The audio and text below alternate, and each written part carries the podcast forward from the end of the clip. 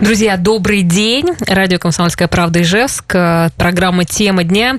И мы заканчиваем цикл программ «Трезвая жизнь». И сегодня в эфире будем обсуждать тему реабилитации зависимого человека, проблемы созависимости, рекламная информационная программа, имеются противопоказания, необходима консультация специалиста. И представляю наших гостей сегодня в студии Елена Анатольевна Иванова, заведующая отделением медицинской реабилитации Республиканского наркологического диспансера Министерства здравоохранения Удмуртской Республики и Алексей Олегович Артемьев, руководитель социально ориентированной некоммерческой организации «Доброе сердце». Добрый день, уважаемые Добрый наши день. гости. Добрый день, уважаемые радиослушатели. Да, наш номер телефона в студии 94 50 94. э, И мы ждем, как всегда, ваших э, вопросов. И номер Вайбера 8 912 007 08 06. Э, Хотелось бы, наверное, сразу начать с того, чем вообще в наркологическом центре какая э, предлагается, что ли, реабилитация. Потому что вот если там реабилитационные центры, как бы понятно, а вот в наркологическом центре что вы делаете с пациентами? Во-первых, у нас не реабилитационный центр, у нас реабилитационное отделение.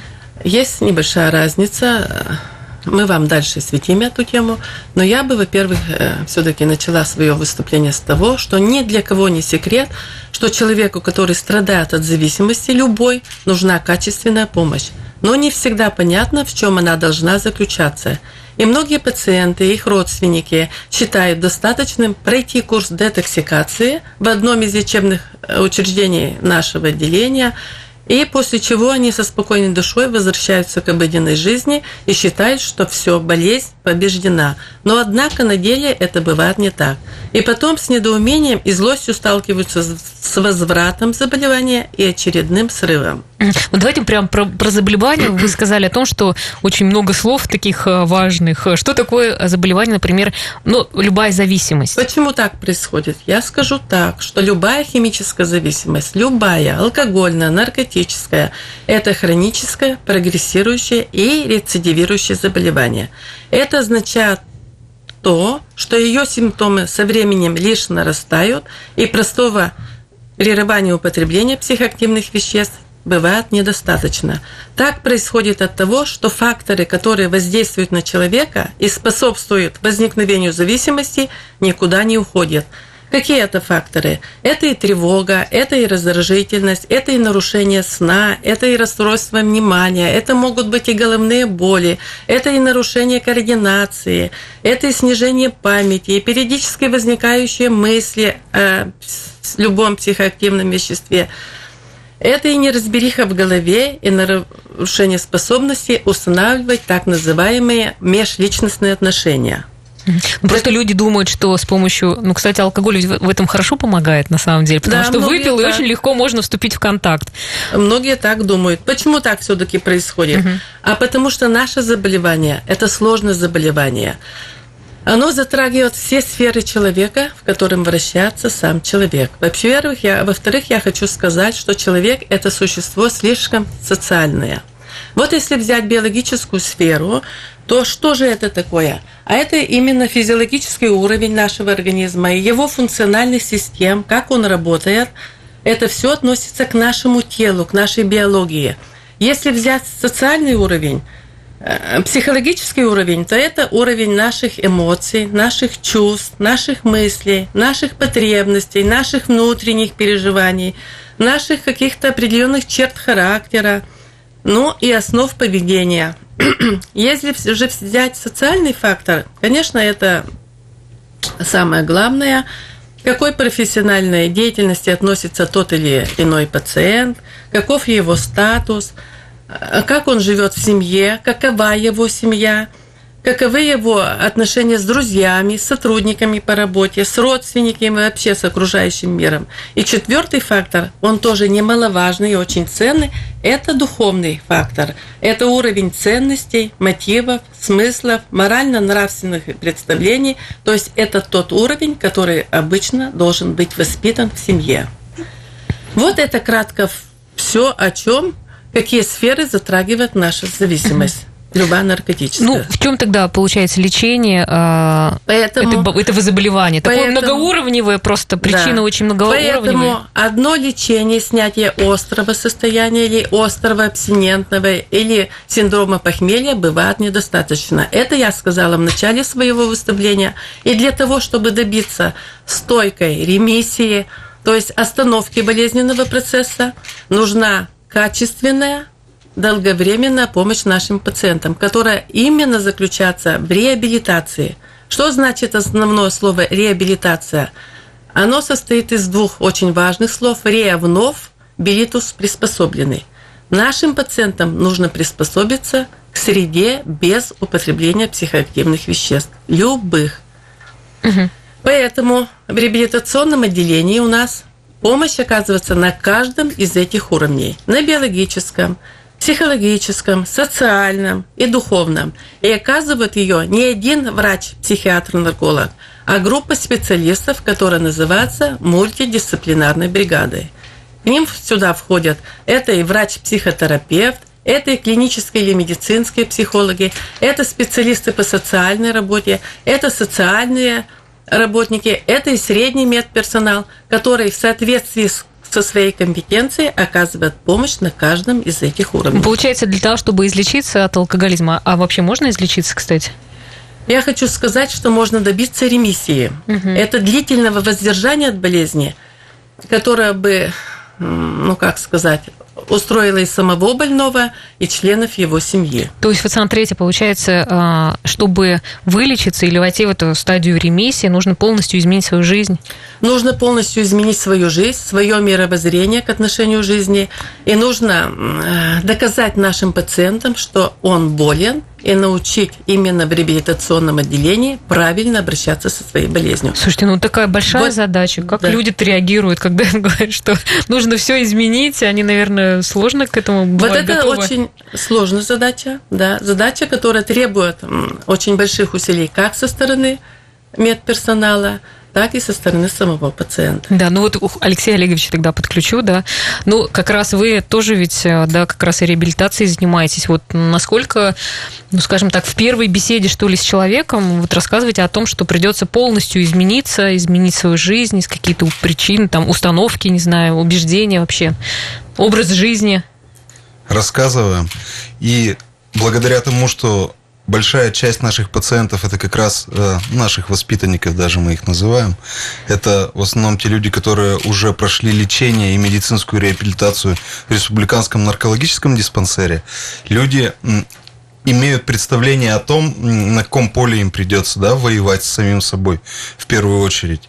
И тем не менее, вот уровень отрицания своей болезни среди э, потенциальных наших воспитанников, он, конечно, велик.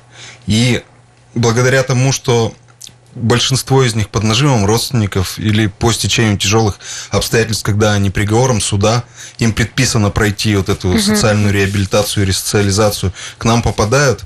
Э, вот в течение двух недель люди адаптируются, после вот этих первых бесед, затем они начинают у нас находиться, да, э, они через две недели, когда мы на групповых занятиях с ними разговариваем, ну, и они по кругу проговаривают какие-то эмоции свои определенные. И они говорят, вот мы были на выезде там, угу. потрудились, и очень хотелось попасть домой. Для нас это вот очень важный критерий, когда человек вместо временного своего пребывания, у нас от пяти месяцев там и далее, грубо говоря, они говорят домой. То есть они начинают Хотят обратно вернуться. А, а домой, дома. к вам уже да. домой, да.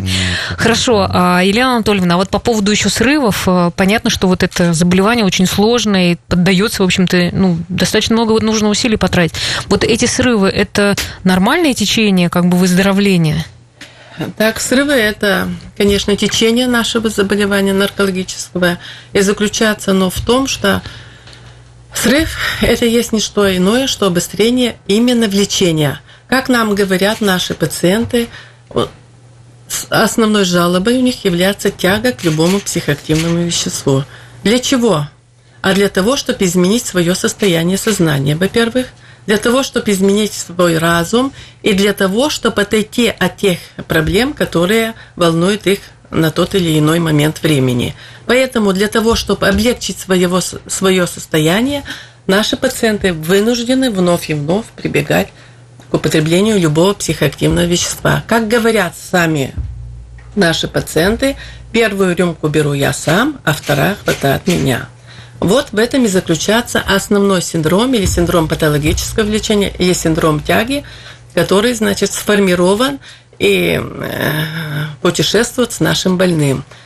Каковы же основные признаки? Вот именно в нашем отделении мы учим наших пациентов определять начальные Когда признаки, подступает вот да, это желание, начальные да? признаки срыва или угу. вот как раз обострение этого состояния. Мы даем некоторые образовательные элементы именно и в лечении вообще всей зависимости – даем информацию, как поступать, кто должен наблюдать за вами, куда им обращаться и тому подобное. И при самых первых начальных признаках наш пациент должен пережить это состояние в нашем отделении. Если он переживет – а мы его научим, как обращаться. Здесь может быть и медикаментозная терапия, и психотерапевтическая То помощь. То есть вот это снятие напряжения, да. вот этого внутреннего И какая-то психокоррекционная работа. Угу. Вот это все в содействии оказывает на наших пациентов очень положительный результат. Хорошо, у нас сейчас будет небольшая пауза. Друзья, мы ждем ваших вопросов э, на данную тему. 94 50 94, номер Вайбер 8 912 01. Ой, 8 912 007 08 06, у меня уже все ну и вернемся, друзья. Мы продолжаем наш разговор. Рекламная информационная программа. Имеются противопоказания, необходима консультация специалиста. А, я напомню, что мы завершаем цикл программ «Трезвая жизнь». Сегодня у нас в гостях Елена Анатольевна Иванова, заведующая отделением медицинской реабилитации Республиканского наркологического диспансера Министерства здравоохранения Удмуртской Республики и Алексей Олегович Артемьев, руководитель социально ориентированной некоммерческой организации «Доброе сердце». А, и мы, а, наверное, сейчас еще раз проговорим по поводу того, чем реабилитация отличается от кодирования. Но ну, вот сейчас кодирование же не используется, да, как средство. Ну, кодирование относится к сугестивным методам лечения. Я бы не сказала, что он не используется. У нас э, в диспансере, в рамках диспансера есть биологическое кодирование. Это немножко другая структура, которая также затрагивает практически все сферы человеческого а организма. что это такое биологическое кодирование? Биологическое кодирование – это именно воздействие на биологическую, на телесный уровень и психологический. Угу. Ну, что-то вшивается или что это? Это может быть э, внутривенное введение противоалкогольного угу. препарата, угу. вот, и внушение э, определенно психотерапевтическая работа с пациентом. Угу. Вот. А другие сугестивные методы, значит, лечения, это есть не что иное, как внушение. Поэтому внушение, возможно, я считаю только перейде злоупотребления или пагубному употреблению любого психоактивного вещества. Ну, мы раз касаемся темы алкоголизма, тогда только так. А вот чтобы добиться все-таки улучшения жизни или продолжительной ремиссии, качественной, конечно, нужны э, реабилитационные мероприятия. Причем реабилитационные мероприятия комплексные – то есть наши пациенты должны пройти у нас медицинскую реабилитацию, и дальше они должны пройти социальную реабилитацию, которая затрагивает именно социальный аспект и учит наших пациентов, как жить в обществе без употребления психоактивных веществ. Угу. Ну, вот это кто уже занимается вот этим? Вот у вас этим... есть, да, есть какие-то у вас наработки, как э, вы с этим работаете?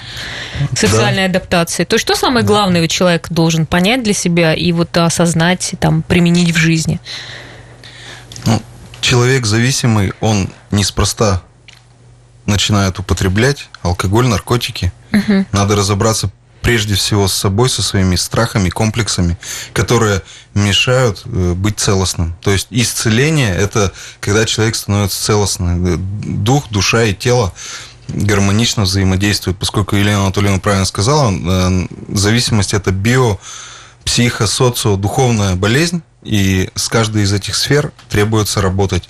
И если э, с, со сферой телесной э, работает медицина, то социальная реабилитация, она, конечно, э, очень важным шагом и неотъемлемым является для возвращения человека в общество. Мы своей целью видим возвращение людей э, полноценным гражданином, семенином, налогоплательщиком.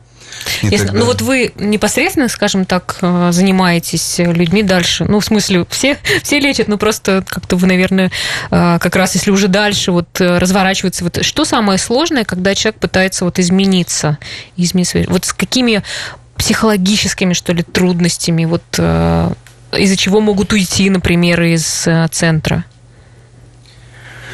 И бывает ли такое? Ну, от нас очень редко Нас не уйти, да? Люди, да. И это Или... не связано с тем, что у нас закрытый центр. Угу. Вот, это э, связано исключительно с тем, что когда человек начал работать над собой, даже если он не совсем по собственной воле туда попал, он в течение первого времени, там, две недели, три недели, месяц начинает видеть плоды собственного труда. И затем многим уже просто жалко бросать. Они остаются трезвые, то есть сначала после наркодиспансера, mm-hmm. затем уже у нас, у них голова проясняется, не смотрят на себя со стороны, они э, занимаются глубоким самоанализом Слушай, с ну помощью наших специалистов. Протрезвеешь, как говорится, да. потом увидишь свою жизнь, хочется снова, может быть, выпить, нет? И ну просто они уже столько много Благо у нас создана хорошая терапевтическая среда для того, чтобы люди все это проживали э, под контролем поскольку у нас и психологи, и специалисты, э, православный центр реабилитации, то есть православие всегда это был такой консервант духовно-нравственных ценностей в обществе российском, и благодаря и, и формирование на, гос, на государство образующую роль он сыграл, и культурное, ну, да, и так далее. И поэтому э, человек просто действительно приобретает очень много инструментов, находясь у нас, благодаря использованию которым э, остается трезвым. Я вот хотела еще уточнить, а как вот вы считаете, что вот сейчас вот вся эта кризисная история, там, коронавирусная самоизоляция, вот она даст э, потом результатом будет того, что люди, ну, скажем так, больше, ну, скажем, будет страдать алкоголизмом? Вот толчок к, к алкоголизму. Может, кто-то держался, держался, и в итоге все-таки. Или вот как вы думаете? Мы не можем исключить такую ситуацию. Угу. То есть, потому что все равно же человек начинает пить, потому что ну сложно, трудно, сложно не справляется. Угу. Вот а, тогда а, по поводу еще женского алкоголизма, Елена Анатольевна, вот как вы считаете, вот просто есть такое мнение, что женский алкоголизм, он неизлечим. Вот это правда? Насколько опасно вот женщине тогда выпивать? Ну, я бы не считалась и не придерживаюсь такой точки зрения. Все-таки женский алкоголизм излечим. Страшен тем, что женщины начинают пить в одиночку, чтобы никто их не видел. И длительное время болезнь остается незамеченной для окружающих. Это первое. Второе. Женщина имеет определенные физиологические особенности организма. Алкоголизации женщин способствует очень много факторов, и среди них это и семейная неустроенность, и конфликты с родственниками, и с мужьями, и разводы, и одиночество, это и наследственная отягощенность, это какие-то личностные особенности.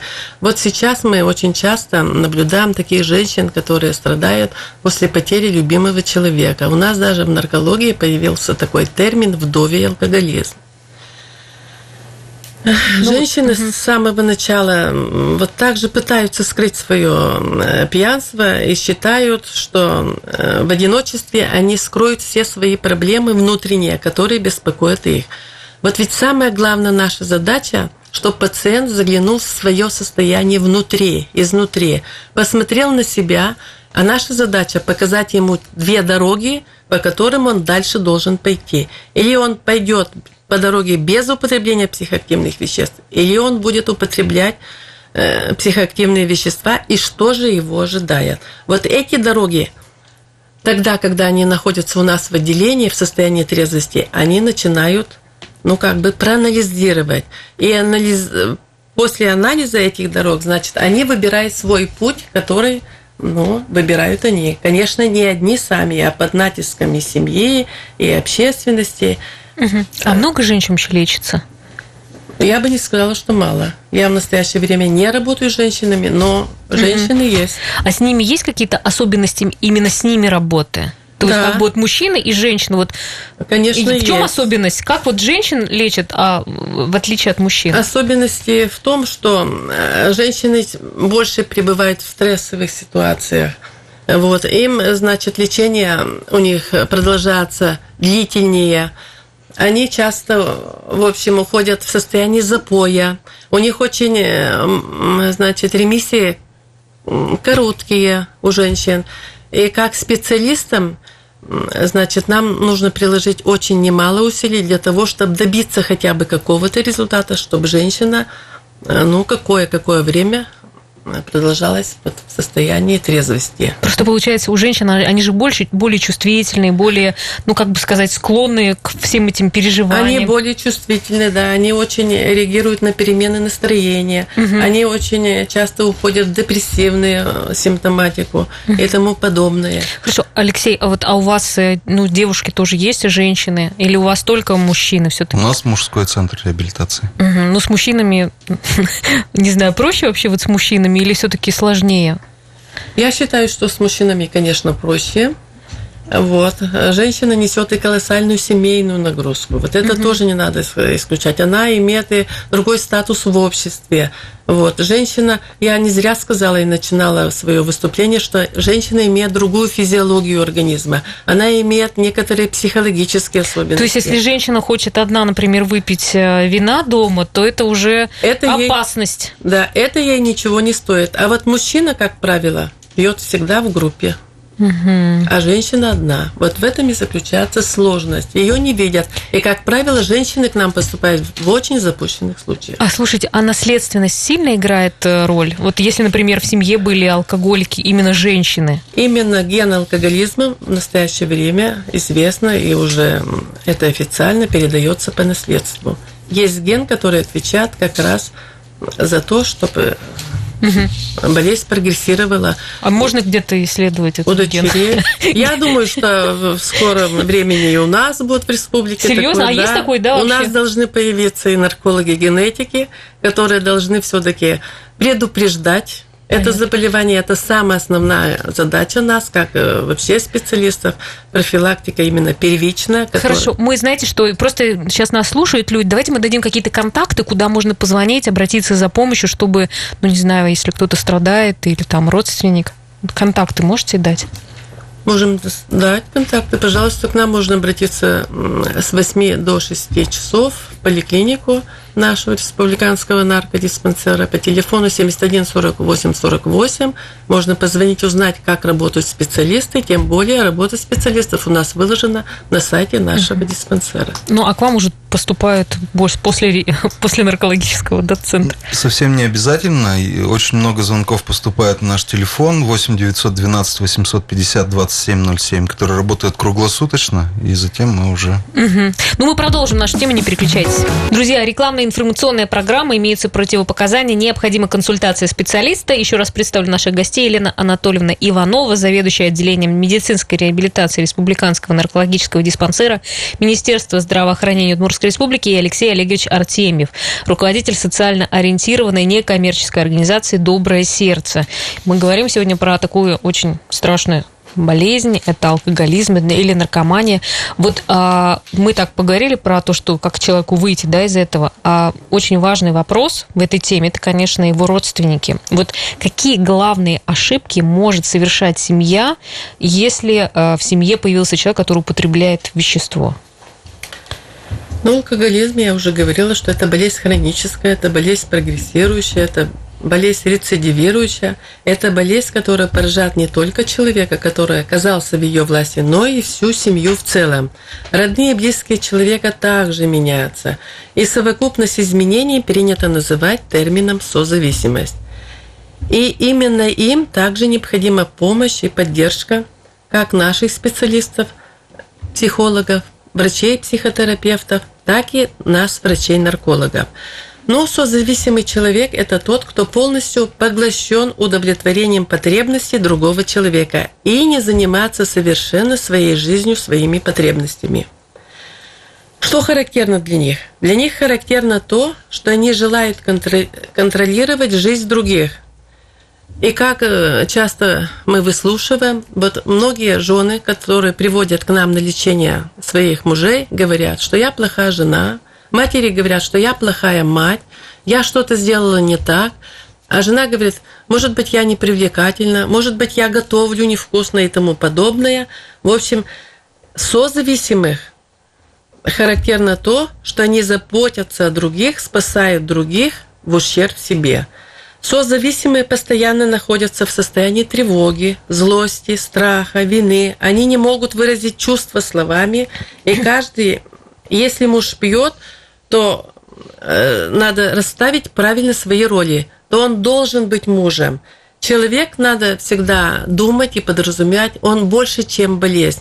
И вот это состояние надо учиться разделять не сам человек плохой, угу. а нужно как э, больше искать его положительные стороны. Хорошо. А вот вы, Алексей, как э, с созависимым работаете или нет? Да, мы работаем с созависимыми. У нас есть совершенно бесплатные еженедельные групповые занятия для э, ближайшего окружения зависимых людей.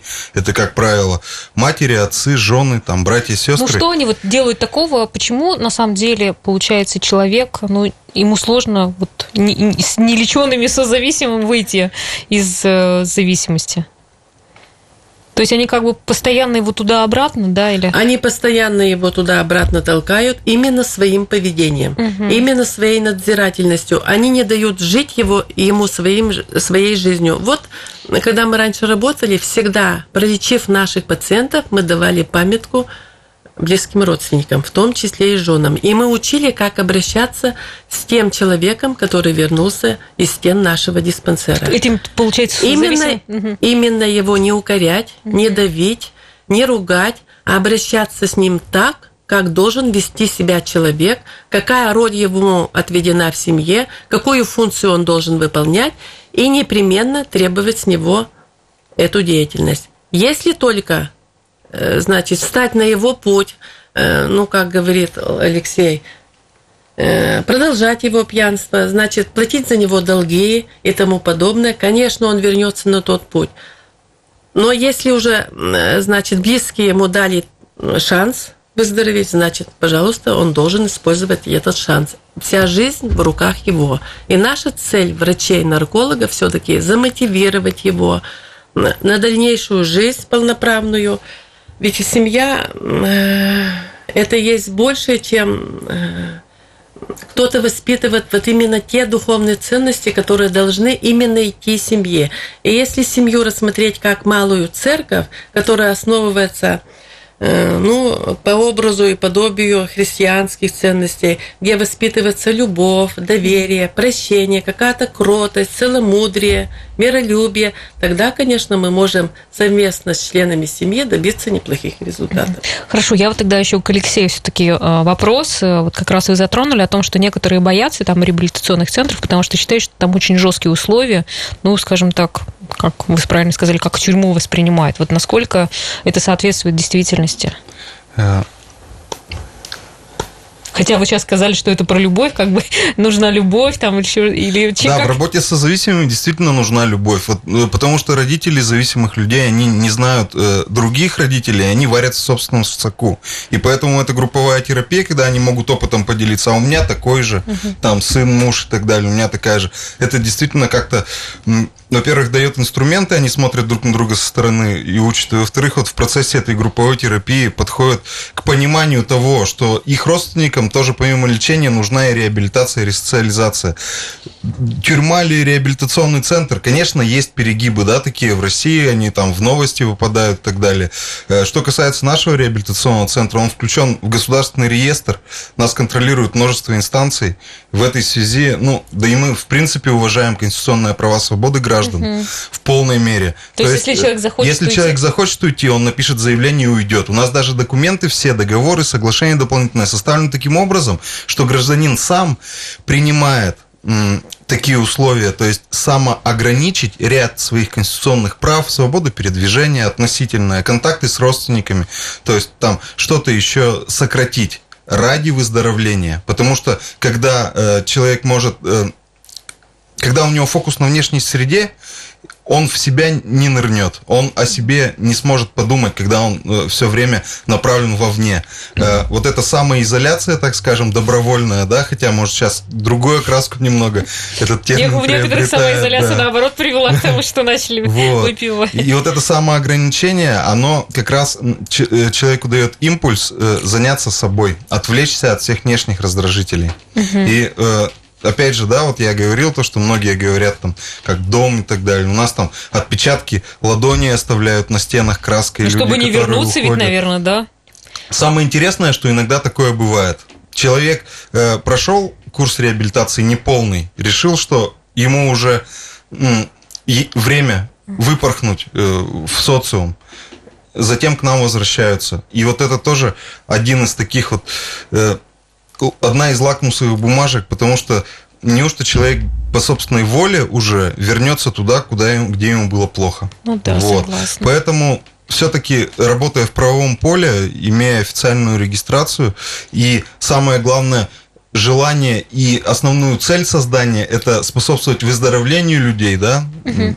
Я а думаю, можно какие-то вот истории, что ли, про то, что человек выздоровел, ну, там, может быть, э, с такого, из такой ямы выбрался, вот какие-то яркие случаи из вашей практики? Просто, знаете, сейчас кто нас слушает, ну, мне бы хотелось, чтобы люди больше веры и надежды, что ли, получили, что все возможно.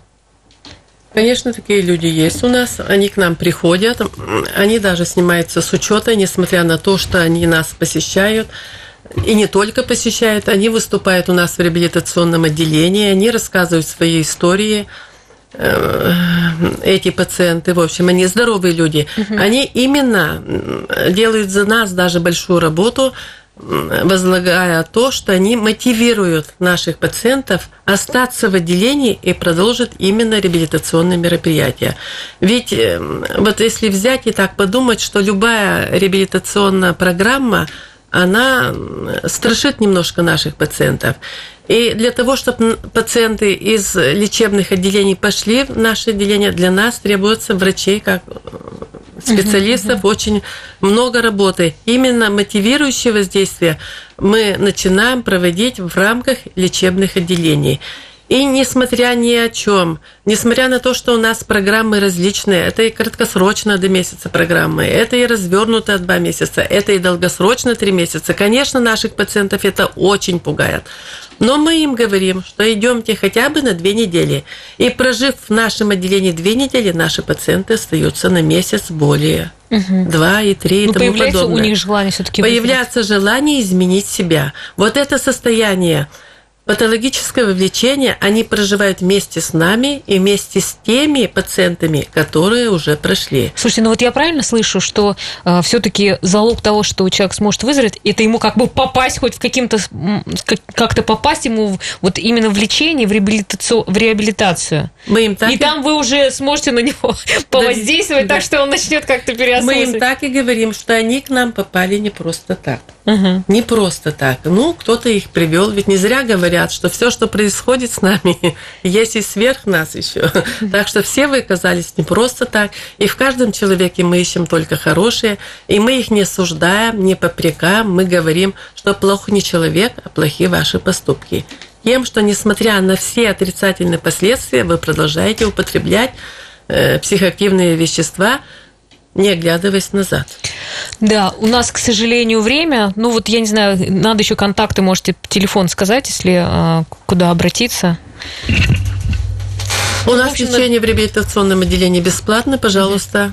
Угу. Все, значит, пациенты, которые находятся на диспансерном наблюдении, пожалуйста, а, мы принимаем, мы даже сами мотивируем. Ну, это а. так страшно, на самом деле, прийти в наркологический диспансер, мне кажется. Ничего страшного нет.